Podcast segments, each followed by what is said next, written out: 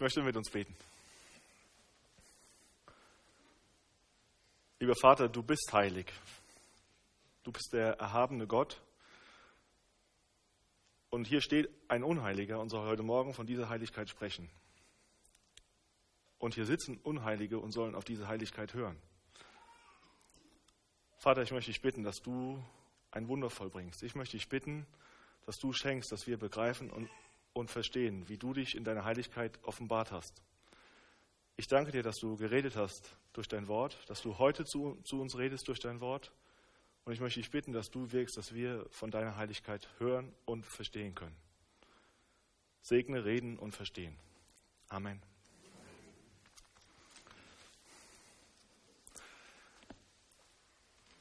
Ich weiß nicht, wer von euch gestern draußen war, gestern Nachmittag, und vielleicht habt ihr das wunderschöne Wetter gestern genossen und euch am Sonnenschein erfreut.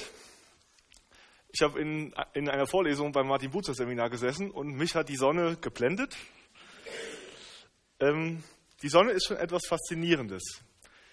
Die Sonne ist relativ groß, sie ist relativ weit weg und doch haben wir ihren Einfluss sehr nötig für unser Leben.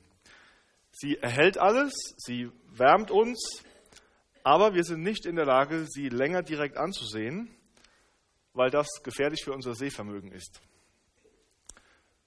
So einen ähnlichen Blick hat Jesaja getan, und zwar auf die Heiligkeit Gottes. Und diese Heiligkeit Gottes ist heute Morgen unser Thema. Gott ist der heilige Herr. Und wir wollen mal gemeinsam lesen in Jesaja 6, die Verse 1 bis 7. Und die finden sich im, im Alten Testament, im ersten Teil der Bibel, auf Seite 674 in den ausliegenden Bibeln.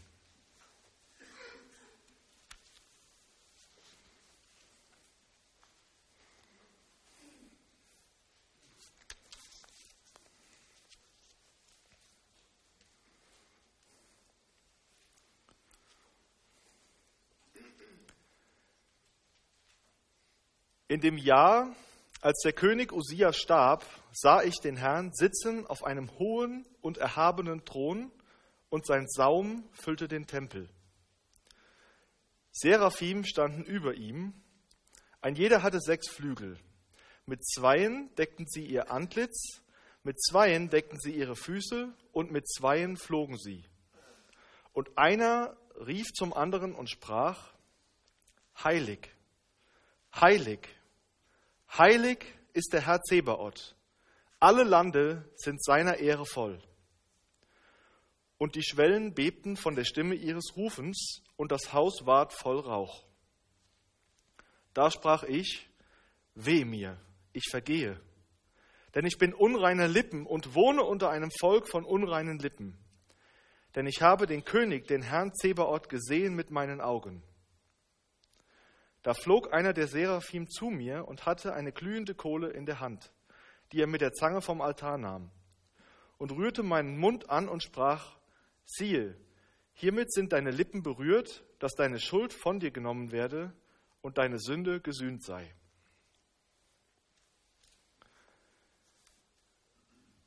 Wir sehen, dass dieser Blick oder diese Vision, die Jesaja hier hat, sehr intensiv auf ihn gewirkt hat.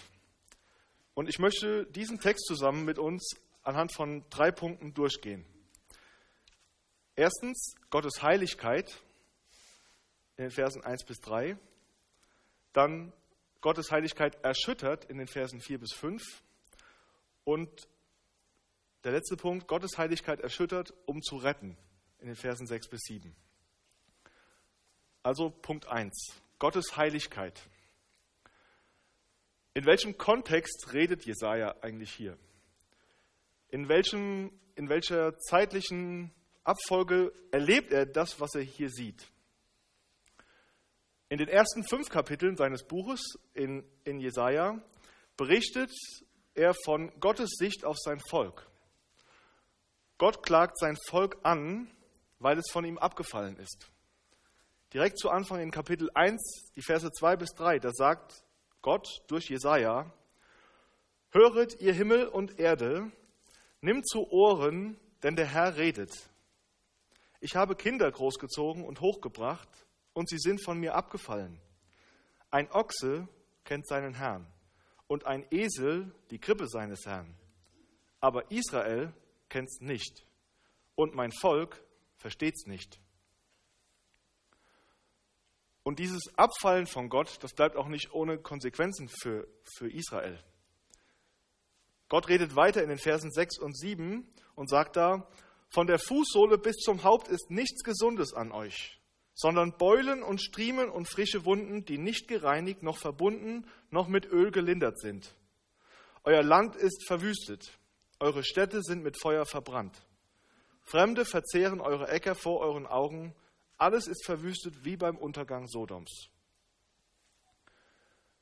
Das ist die Sicht Gottes auf sein Volk, aber sein Volk nimmt das so nicht wahr. Sein Volk feiert weiterhin Gottesdienst, vermeintlich. Man tut die Dinge, die man schon immer getan hat. Man feiert die traditionellen Feste, geht zum Tempel, zum Tempel opfert dort, aber macht sich nicht wirklich Gedanken über Gott. Und so nimmt Gott diesen vermeintlichen Gottesdienst auch wahr. Ebenfalls in Kapitel 1, in den Versen 12 bis 13, sagt er, wenn ihr kommt zu erscheinen vor mir, wer fordert denn von euch, dass ihr meinen Vorhof zertretet? Bringt nicht mehr da so vergebliche Speisopfer. Das Räucherwerk ist mir ein Gräuel. Neumonde und Sabbate, wenn ihr zusammenkommt, Frevel und Festversammlung mag ich nicht. Und in diesem Zustand des Volkes Israel bekommt Jesaja diese Vision, die heute unser Predigtext ist. Ich lese nochmal die Verse 1 bis 3. In dem Jahr, als der König Usia starb, sah ich den Herrn sitzen auf einem hohen und erhabenen Thron und sein Saum füllte den Tempel. Seraphim standen über ihm. Ein jeder hatte sechs Flügel. Mit zweien deckten sie ihr Antlitz, mit zweien deckten sie ihre Füße und mit zweien flogen sie. Und einer rief zum anderen und sprach, Heilig, heilig, heilig ist der Herr Zebaoth. Alle Lande sind seiner Ehre voll. Jesaja sagt uns hier zu Beginn gleich, wann er diese Vision hatte. Und wegen dieser Verbindung mit dem Tod von König Usia in Vers 1 können wir heute sagen, dass diese Vision um das Jahr 740 vor Christus stattgefunden hat. Wie sieht aber nun diese Heiligkeit aus? Jesaja sagt, sah ich den Herrn sitzen auf einem hohen und erhabenen Thron und sein Saum füllte den Tempel. Der Thron Gottes ist hoch und erhaben. Der Thron steht hier sinnbildlich für die Regierungsgewalt Gottes beziehungsweise seinen Einflussbereich. Dieser ist eben hoch, das heißt sehr groß. Aber eben nicht nur das, sondern er ist auch erhaben. Das heißt, seine Regierungsgewalt steht über allem. Sie ist nicht nur groß und überragt damit alle anderen Mächte, sondern sie steht über allen. Die wirkliche Hoheit dieser Welt ist er.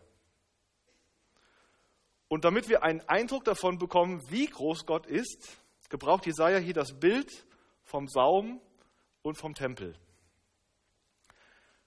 Was er hier tut, ist zu seinen Hörern zu sagen, denkt an das größte Gebäude, das ihr kennt. Denkt an das gewaltigste Bauwerk, das ihr so vor euch seht. Das ist der Tempel. Und denkt an seine gewaltigen Ausmaße. Der Saum von Gottes Gewand reicht aus, um dieses Gebäude zu füllen. Er ist unvorstellbar groß. Hat diese Vision uns heute etwas zu sagen? Ja, denn Gott ist unveränderlich. Das, was Jesaja hier sieht, das ist keine Momentaufnahme. Das ist nicht ein Zurechtbringen von allem, was im Himmel irgendwie ist, für einen Fototermin, sondern das, was Jesaja hier sieht, ist das, wie Gott ewig und unveränderlich ist.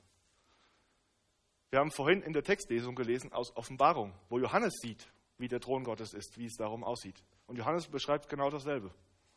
Er beschreibt noch, noch, noch ein paar andere Dinge, aber er beschreibt diese Szenerie, die Jesaja hier auch sieht.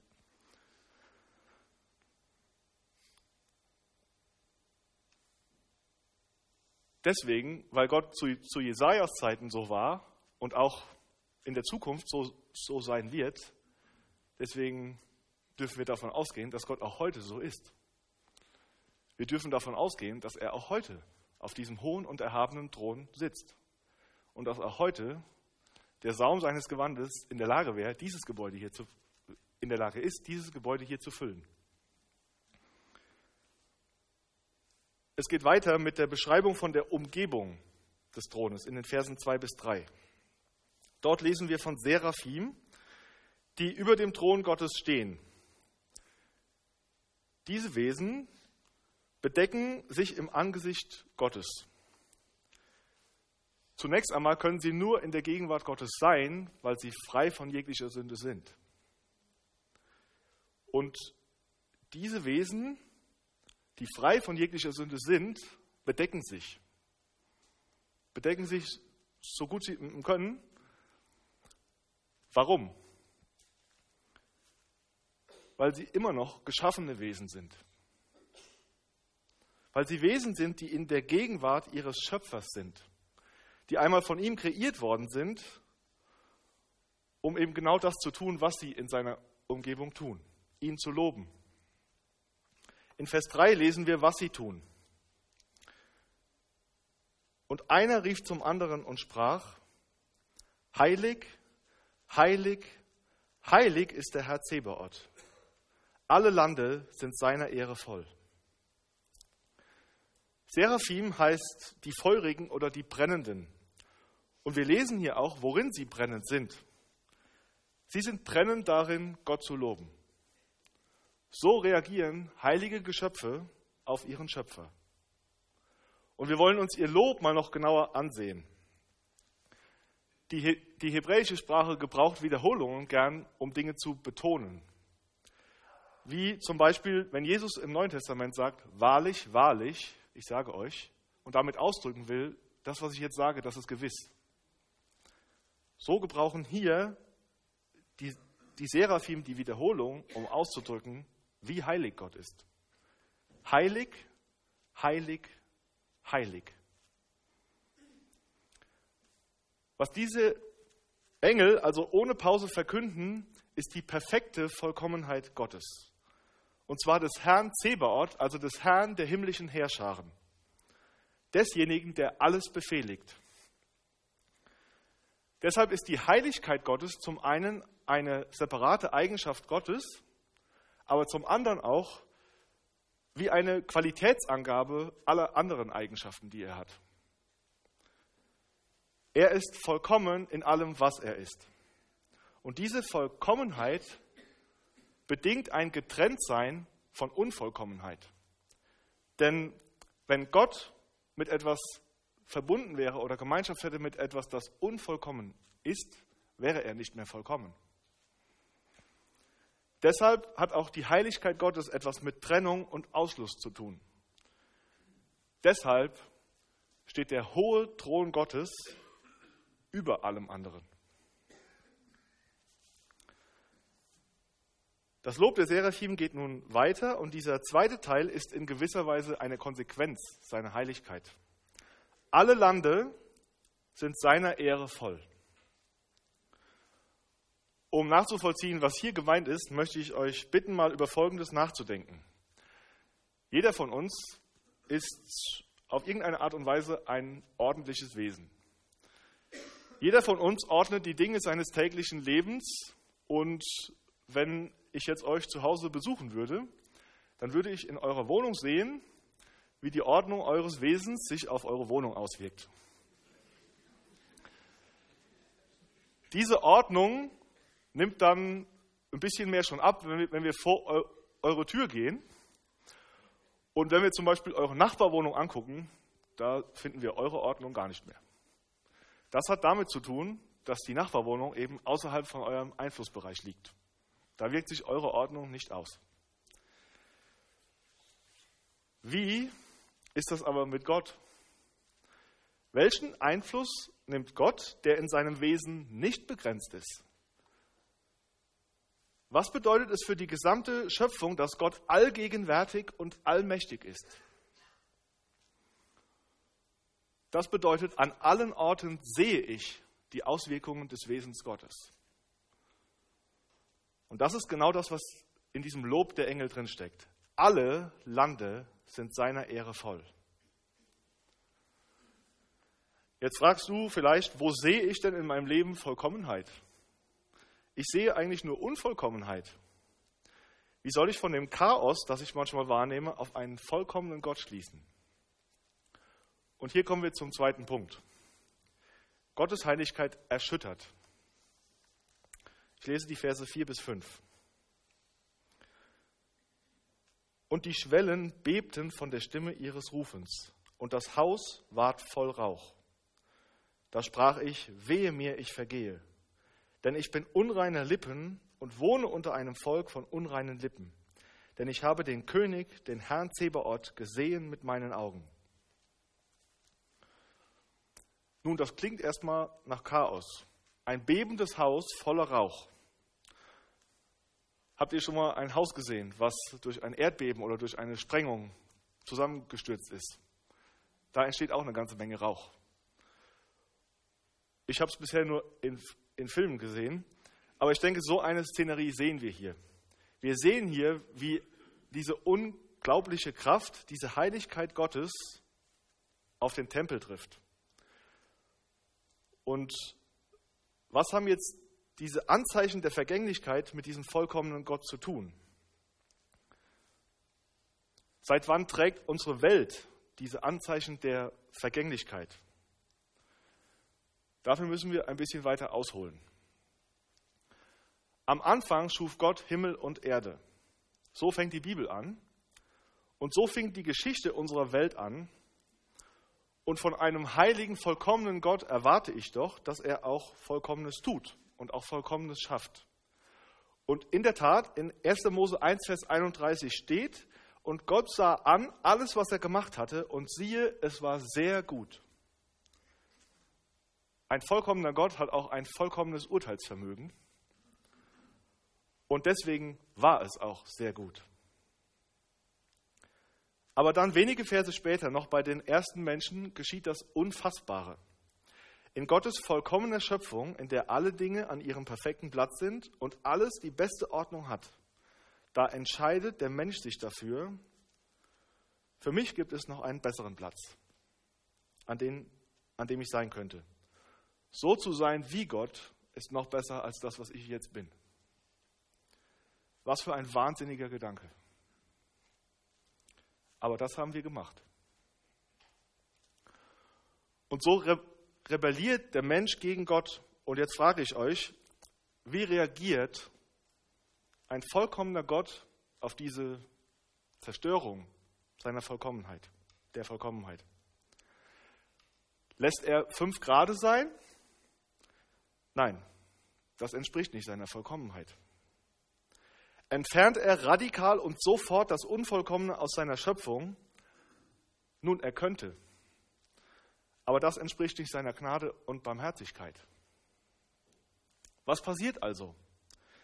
Gottes Gnade lässt die Menschen weiter leben, aber die Unvollkommenheit dieser Rebellion, die die Bibel Sünde nennt, ruft seinen Zorn hervor. Und mir ist eingefallen, das ist etwa so ähnlich wie bei uns früher zu Hause. Mein Bruder und ich, wir haben uns ein Zimmer geteilt. Dieses Zimmer gehört zur Wohnung meiner Eltern. Und meine Eltern haben in unserer Wohnung auch Ordnung gehalten. Mein Bruder und ich haben in unserem Zimmer diverse Male Unordnung fabriziert. Und das hat den Zorn unserer Eltern erweckt. Nun sind sie auch nicht ungnädig mit uns umgegangen, aber es war ihnen doch ein Anliegen, dass diese Unordnung wieder beseitigt wird. Und so ähnlich ist es auch mit Gott, der seine vollkommene Schöpfung sieht. Diese Unordnung hat Einzug gehalten. Wir leben mit den Konsequenzen dieser Unordnung, mit den Konsequenzen des Sündenfalls. Diese Unordnung zieht seitdem auch immer weitere Kreise, weil es, wir Menschen können das nicht wieder in in Ordnung bringen, was, was wir in Unordnung gebracht haben. Und so wird auch der Zorn Gottes über diese Unordnung immer größer.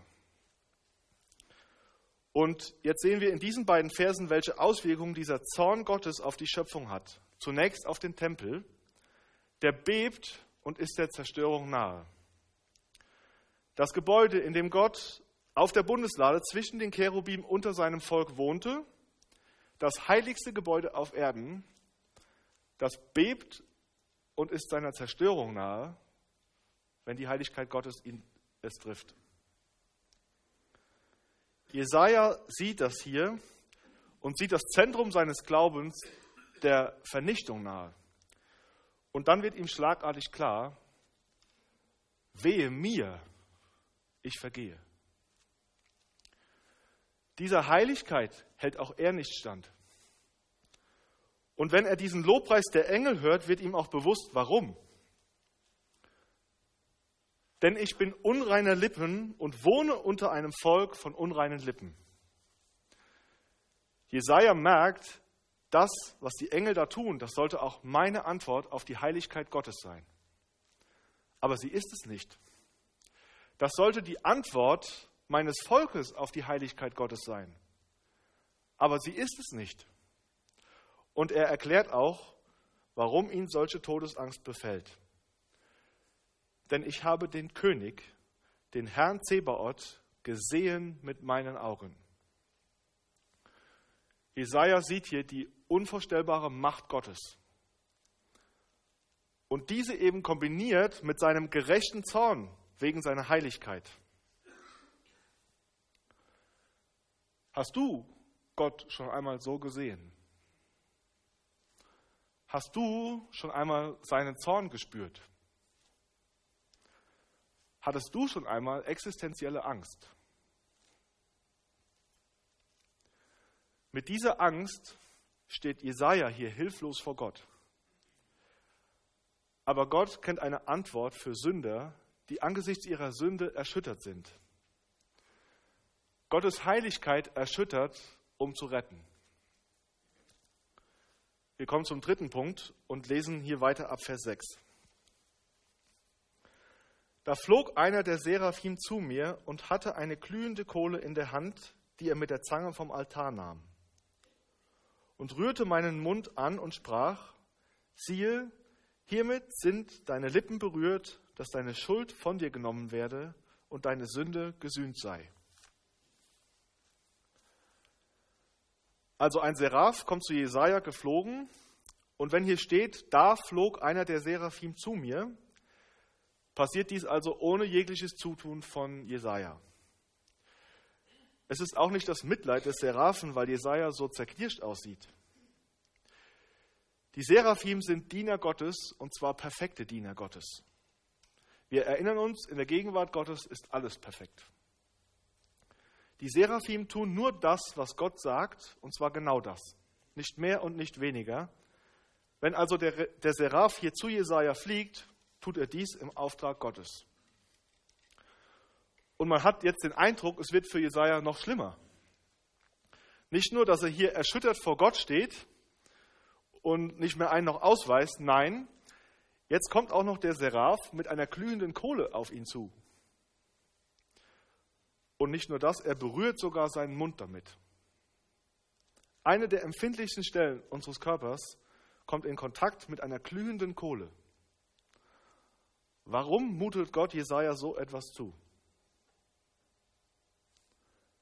Der Seraph sagt auch, warum das nötig ist.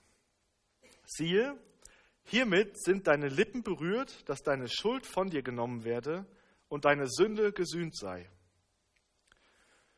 Die Berührung der Lippen war notwendig, um die Schuld von Jesaja zu nehmen.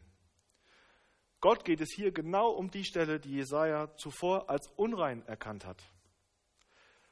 Gott kommt hier auf den unreinen Jesaja zu, der sich wegen seiner Sünde der Vernichtung durch Gottes Heiligkeit ausgesetzt sieht und rettet ihm davor, indem er ihm die Schuld nimmt. Ein paar Kapitel später beschreibt Jesaja dann, wie Gott es bewerkstelligt hat, dass er Menschen Schuld vergeben kann. Wir haben letzte Woche davon gehört. Von dem Knecht Gottes, der als menschgewordener Diener auf diese Welt kommt und diese Welt, dieser Welt die Schuld wegnimmt, der die Strafe für unsere Schuld getragen hat. In Jesus Christus kommt Gott auf diese unreine Welt zu, die seit dem Sündenfall der Vernichtung durch Gottes Heiligkeit ausgesetzt ist, und rettet sie davor, indem er ihre Schuld nimmt. In Jesus Christus legt Gott den Finger genau auf die Stelle dieser Welt, die seine Heiligkeit für uns so bedrohlich macht. Und zwar unsere Rebellion gegen ihn. Aber Gott tut das nicht pauschal. Den Altar hat er aufgerichtet auf Golgatha. Dort hat er durch seinen Sohn Jesus Christus das Opfer für Sündenvergebung dargebracht. Die Frage an dich ist, hast du Anteil an diesem Altar? Hat Gott dich mit dieser glühenden Kohle von diesem Altar berührt? Das ist ein schmerzhafter Prozess. Das ist ein verändernder Prozess. Dieser Prozess ist so intensiv, dass die Bibel sagt, dass wir durch diese Berührung eine neue Kreatur werden. Hast du das erlebt?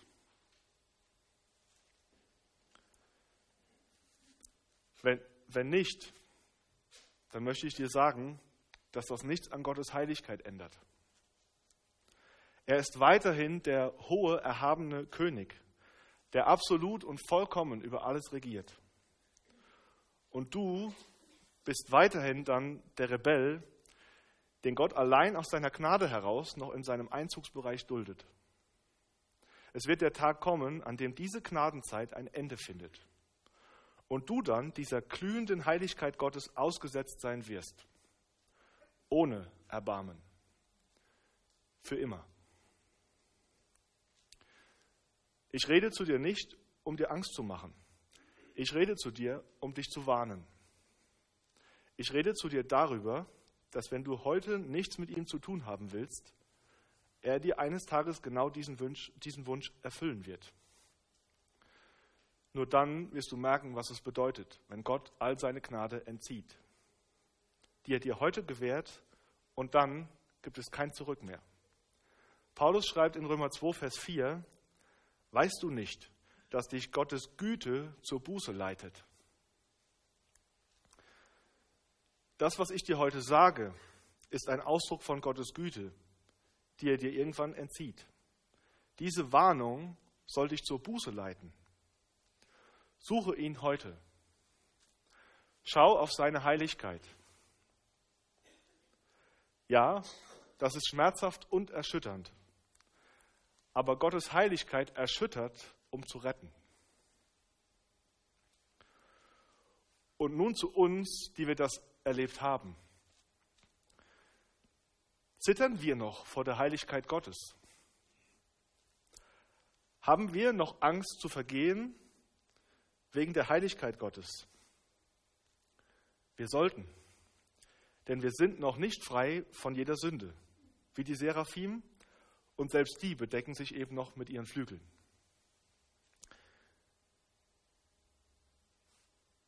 Ja, wir sind heilig. Wir, wir sind geheiligt, weil Gott uns die Gerechtigkeit seines Sohnes Jesus Christus zurechnet.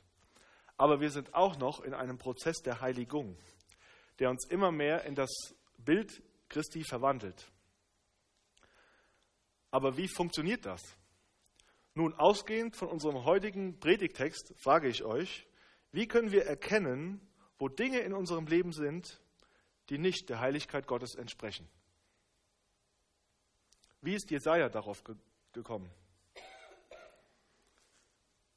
Indem wir ihn ansehen. Wie sehen bzw. wie erkennen wir Gott? Jesus hat gesagt, wer mich sieht, sieht den Vater. Also lasst uns ihn anschauen. Der Hebräerbrief sagt in Kapitel 1, Vers 3, er, Jesus, ist der Abglanz seiner Herrlichkeit und das Ebenbild seines Wesens. Dabei müssen wir uns bewusst sein, dass die Heiligkeit Gottes auch in unser Leben tiefgreifend hineinwirkt.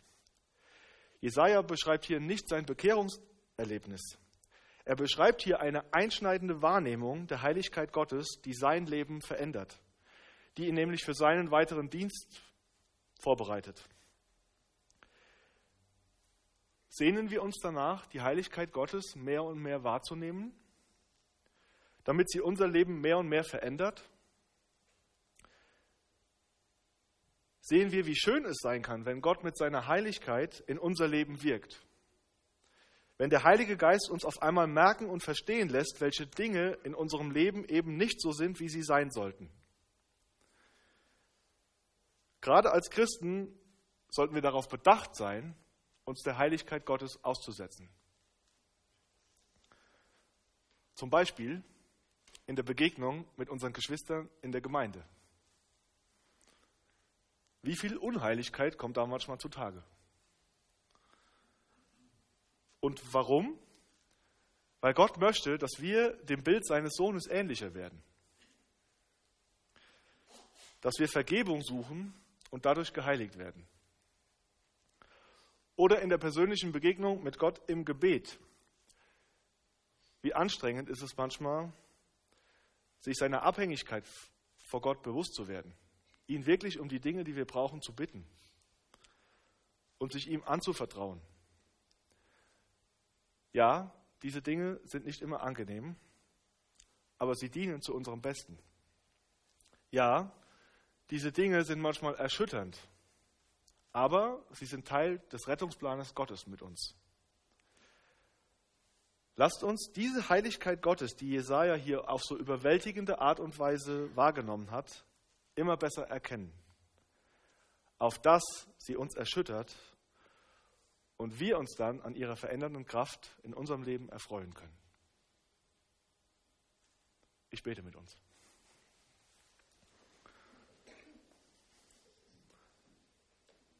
Lieber Vater, ich möchte dir danken, dass wir auf deine Heiligkeit sehen dürfen.